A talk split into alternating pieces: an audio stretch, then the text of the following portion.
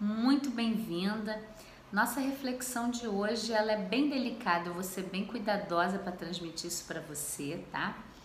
Existe no autoconhecimento uma visão muito forte de que a gente precisa honrar a vida, honrar a ancestralidade, honrar os nossos pais, honrar todo o sofrimento e dor que também já passamos. E eu escrevi um texto que eu ainda não publiquei, mas brevemente vocês vão ter acesso, que é quando honrar é uma desonra. Porque existe, é importante a gente entender que honrar, sim, é muito importante. Eu acredito que isso tira também a gente daquele lugar de vítima e nos coloca de um lugar empoderado. Eu acredito, né, numa visão transpessoal, que tudo que a gente vive veio para o nosso crescimento e para a nossa consciência. Existe um lugar da consciência que não julga, que não rotula, que não diz que é certo ou que é errado.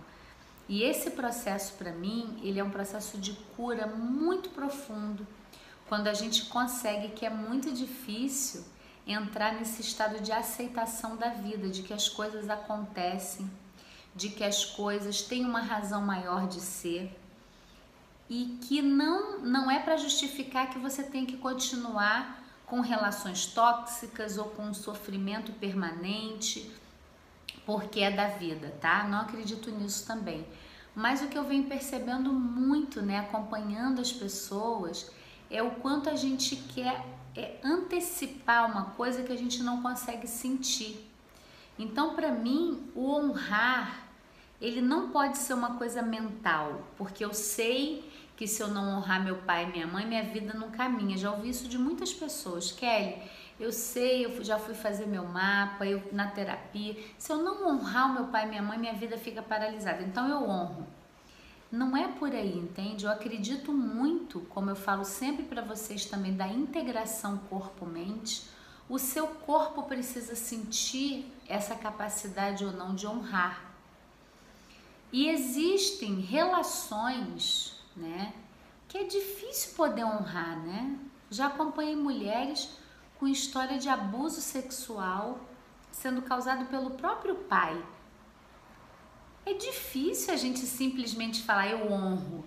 É claro que no lugar da consciência, no lugar da espiritualidade, alguma razão teve para isso acontecer com você. Não justificando e botando panos quentes, tá?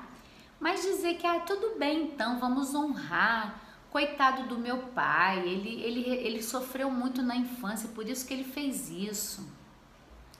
Eu acredito que isso não flui, é uma energia que não tá fluindo, né?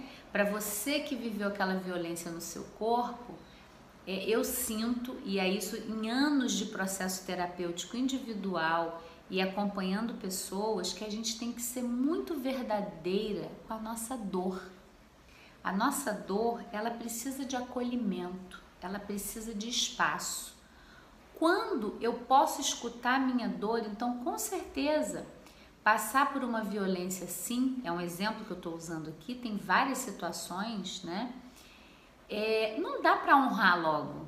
Você tem que vivenciar a dor daquela criança, a raiva daquela criança, o que aquela criança sentiu em relação aos familiares, que geralmente existe todo um coluio, a própria família coloca pano quente, não deixa vir à tona.